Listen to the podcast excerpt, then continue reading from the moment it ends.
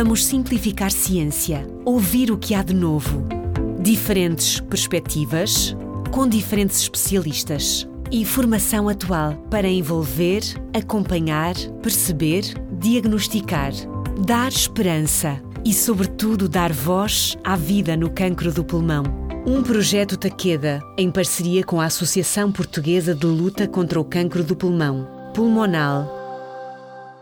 Sejam todos muito bem-vindos ao episódio de estreia do podcast Dar Voz à Vida no cancro do pulmão. O meu nome é Fernanda Freitas e vou estar convosco para vos trazer mais informação sobre uma patologia que afeta muitos portugueses. Falamos do cancro do pulmão. Vão ser momentos que contam com a participação de especialistas de diferentes áreas, o que nos permitirá a cada conversa conhecer melhor o cancro do pulmão.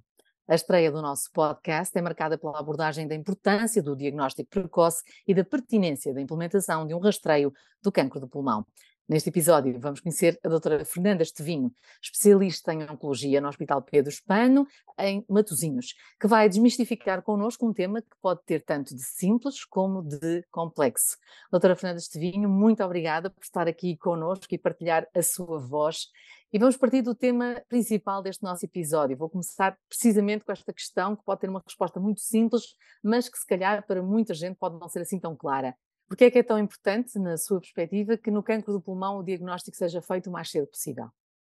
Obrigada por este convite para estar aqui. Efetivamente, nós sabemos que esta é uma neoplasia que é a principal causa de morte por cancro a nível mundial e também em Portugal. E temos uma clara noção de quando é diagnosticada em estadios mais precoces, se associa a uma sobrevivência muito superior aos 5 anos, quando é detectada numa fase precoce, a sobrevivência é cerca de oito vezes superior ao que ocorre quando é detectada já com a doença metastizada. E infelizmente nós sabemos que mais de metade dos doentes, quando lhes é diagnosticado cancro do pulmão, já têm doença metastizada, ao que se vai associar então maior mortalidade, sintomas e uma perda de qualidade de vida. E, e é curioso porque esses dados são uh, impressionantes, uh, contudo, creio que muitas das pessoas que nos possam estar a ouvir talvez não saibam uh, que existem sinais, que existem, existem sintomas aos quais podem e devem estar atentos. Exatamente, o sintoma mais frequente é a tosse, só que nós sabemos que a tosse surge associada a tantas outras doenças, tantas outras doenças não malignas e é muitas vezes descurada, desvalorizada e, portanto, mais frequente é a tosse e se surgir as pessoas devem estar atentas, mas recorrer ao seu médico para ser avaliadas. Uma tosse recorrente, persistente, esta alteração de padrão de tosse. Sabemos também que pode surgir sangue na expectoração, que pode surgir dor a respirar, dor torácica ao respirar, dor também no ombro. Sabemos que pode surgir falta de ar, maior dificuldade em realizar aquelas tarefas que se faziam habitualmente, rouquidão, e depois temos a perda de forças, um cansaço inexplicado e uma perda de peso que podem surgir doença, na doença mais avançada. E, e acredito que uh, a partir do momento em que há um diagnóstico, há também fatores de risco uh, que se poderiam eventualmente ter uh, evitado Efetivamente, nós sabemos que cerca de 80% dos diagnósticos de cancro do pulmão estão associados ao consumo tabágico. E aqui temos um fator que é importante e temos que estar alerta e prevenir o início do, do consumo tabágico e, ao mesmo tempo, fornecer apoio para a cessação tabágica daqueles que são os fumadores. Mas eu queria só deixar aqui uma pequena nota: que nós sabemos que o cancro do pulmão também pode surgir em não fumadores. E daí que, mesmo pessoas mais jovens, não fumadoras, se surgirem estes sinais de alerta que falamos já um bocadinho, devem estar atentas. Não é o tabaco o único fator de risco, mas é efetivamente o principal, que está associado a cerca de 80%. Sabemos que há outros fatores de risco, como a exposição ou radon, doenças pulmonares prévias, como a fibrose pulmonar, infecções uh, pe eh, pelo HIV, pela SIDA, que se aumenta, está associado ao aumento de risco de doenças oncológicas e também a poluição. Portanto, diria que esses são os, uh, os grupos considerados de maior risco? Exatamente, sobretudo uhum. os fumadores. Claro, portanto, deixar de fumar seria claramente uma, uma ação muito benéfica quando falamos nesta, nesta matéria. Considerando tudo o que foi partilhando connosco e pensando em formas de acelerar o diagnóstico como uma forma de melhorar a sobrevivência destes doentes, eu diria, mas quero obviamente a opinião da especialista, que faria sentido existir em Portugal um programa de rastreio para o cancro do pulmão.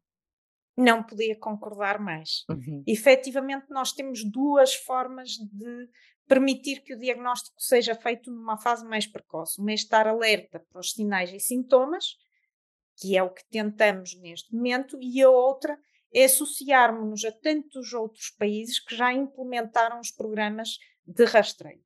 Efetivamente, nós temos vários estudos no âmbito dos programas de rastreio, recorrendo a ataque torácico de baixa dose, um que é o americano, com mais de 54 mil participantes, e um outro estudo, Nelson, europeu, com mais de 15 mil participantes, em que se verificou que a realização deste TAC torácico de baixa dose se associa a uma detecção da doença numa fase precoce e uma redução da morte por cancro do pulmão em mais de 20%.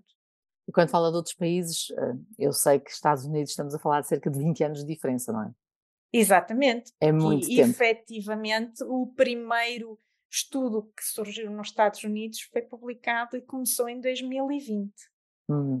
Então, acredito que haverá uma forma simples uh, de implementar este processo. Já existe alguma proposta, um projeto piloto deste programa? Nós sabemos que existem, existe um projeto piloto em Portugal, da Pulmonal, é a qual eu pertenço e que foi uhum. apresentado publicamente o ano passado e, portanto, este projeto piloto pressupõe a realização de TAC de baixa dose.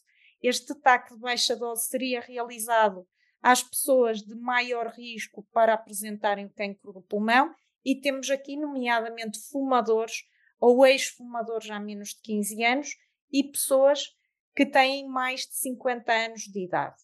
E então, quais são as limitações? Há desafios, digamos assim, para que este programa seja implementado? Bom, este programa pressupõe a realização então do TAC de baixa dose, pressupõe depois que, havendo achados, sejam referenciados e, no meio de tudo isto, tem que haver um apoio psicológico para todas estas pessoas. Em simultâneo, tem que ser oferecida uma consulta de cessação tabágica, mas, claro, quando estamos a falar neste programa de rastreio, temos que conseguir cativar a população para recorrer ao programa de rastreio e, por, outra, por outro lado, temos que ter programado um Sistema Nacional de Saúde que possa, em articulação, dar resposta a todos os achados que se encontram. E aqui digo achados porque, efetivamente, o que os programas de rastreio têm mostrado nos, nos países onde já foram implementados, efetivamente há uma detecção de lesões suspeitas de cancro do pulmão, que depois têm que ser biopsadas, mas há toda uma outra, todo um outro grupo de alterações que é encontrado, como doença cardiovascular, eh, bronquite, enfisema, todas essas complicações para as quais é necessário dar resposta. Portanto, a partir do momento que se faz um programa de rastreio, nós precisamos de um, uh, um sistema de saúde que possa cuidar de todos esses doentes com os achados benignos e os suspeitos, e perante os suspeitos, vá programar a realização de uma biópsia e o tratamento que estes doentes vão necessitar. Há uma coisa muito positiva no, nos, nas estatísticas, na casuística dos outros países. No Reino Unido, a implementação deste rastreio de cancro do pulmão permitiu que cerca de 80% dos doentes com cancro do pulmão que foram detectados tinham doença ainda localizada, o que é claramente um mudar o, o rumo do cancro do pulmão. E, e, seria isso que esperaria uh, que, que, aconteça ou que gostaria de ver após a implementação deste programa em Portugal? Sem dúvida. Nós, eu, como oncologista, vejo doentes com cancro do pulmão que chegam à minha consulta maioritariamente com doença avançada. Os doentes têm sintomas decorrentes da presença da doença mais avançada, a falta de ar, o cansaço, a tosse, metástases, por vezes já metástases cerebrais, metástases hepáticas, metástases ósseas, o que gera sofrimento para o doente, para a sua família, perda de qualidade de vida e, claro, está associado à mortalidade. Quando nós vemos os outros doentes que chegam em fases precoces, a quem nós podemos oferecer um tratamento radical, uma vida com muito mais qualidade e uma vigilância, nós entendemos claramente que o que nós queremos é mudar a tendência do diagnóstico numa fase avançada para o diagnóstico na fase precoce. E esperemos então que se consiga tudo isto. Isto porque, doutora Fernanda Estevinho, uh, e fazendo aqui já um, um, um, encerramento desta nossa conversa, eu acho que é sempre importante voltar à base e o diagnóstico precoce de facto é fundamental. Por isso, mais uma vez, uh, as pessoas que chegam até si, como disse, uh, e muito bem, muitas vezes já vêm com uma fase muito avançada da doença. Portanto, eu acho que é importantíssimo referir mais uma vez o, quais são os sintomas principais. E as pessoas não podem fingir, ao ter uma tosse prolongada durante muito tempo, não podem fingir que é só qualquer coisa na garganta, não é? Exatamente. É a tosse, uma tosse recorrente, alteração do padrão de tosse, é a expectoração com sangue, é a falta de ar, é a dor ao respirar, é a alteração da voz, é perda de peso e um cansaço inexplicável. Uhum. Portanto, isto para... não é normal, não é da idade? Não é normal. Exato. Tem que ser avaliado para entender qual é a causa. Muito bem. E deixamos então esta nota uh, para como lançamento deste nosso uh, podcast. Doutora Fernanda Estevinho, foi um prazer uh, tê-la aqui. Obrigada por participar neste que é o primeiro episódio do podcast Dar Voz à Vida no Cancro do Pulmão. Foi mesmo uma honra contar com o seu conhecimento, porque estas partilhas são importantes para todos os ouvintes, os que têm esta patologia, os que são também seus cuidadores. Muito obrigada. Obrigada, igualmente. Quanto a nós agradecemos o ter estado desse lado, a acompanhar-nos, continua a fazer parte destas nossas conversas. Contamos consigo já no próximo episódio, onde iremos dar voz à professora Gabriela Fernandes. É médica pneumologista no Hospital de São João, no Porto, e vai falar-nos sobre métodos de diagnóstico no cancro do pulmão. Pode encontrar este e os próximos episódios disponíveis nas plataformas Spotify, Google Podcast e ainda no site da Pulmonale em pulmonale.pt. Vamos simplificar ciência, ouvir o que há de novo. Diferentes perspectivas, com diferentes especialistas. Informação atual para envolver, acompanhar, perceber, diagnosticar, dar esperança e, sobretudo, dar voz à vida no cancro do pulmão. Um projeto Taqueda, em parceria com a Associação Portuguesa de Luta contra o Cancro do Pulmão, Pulmonal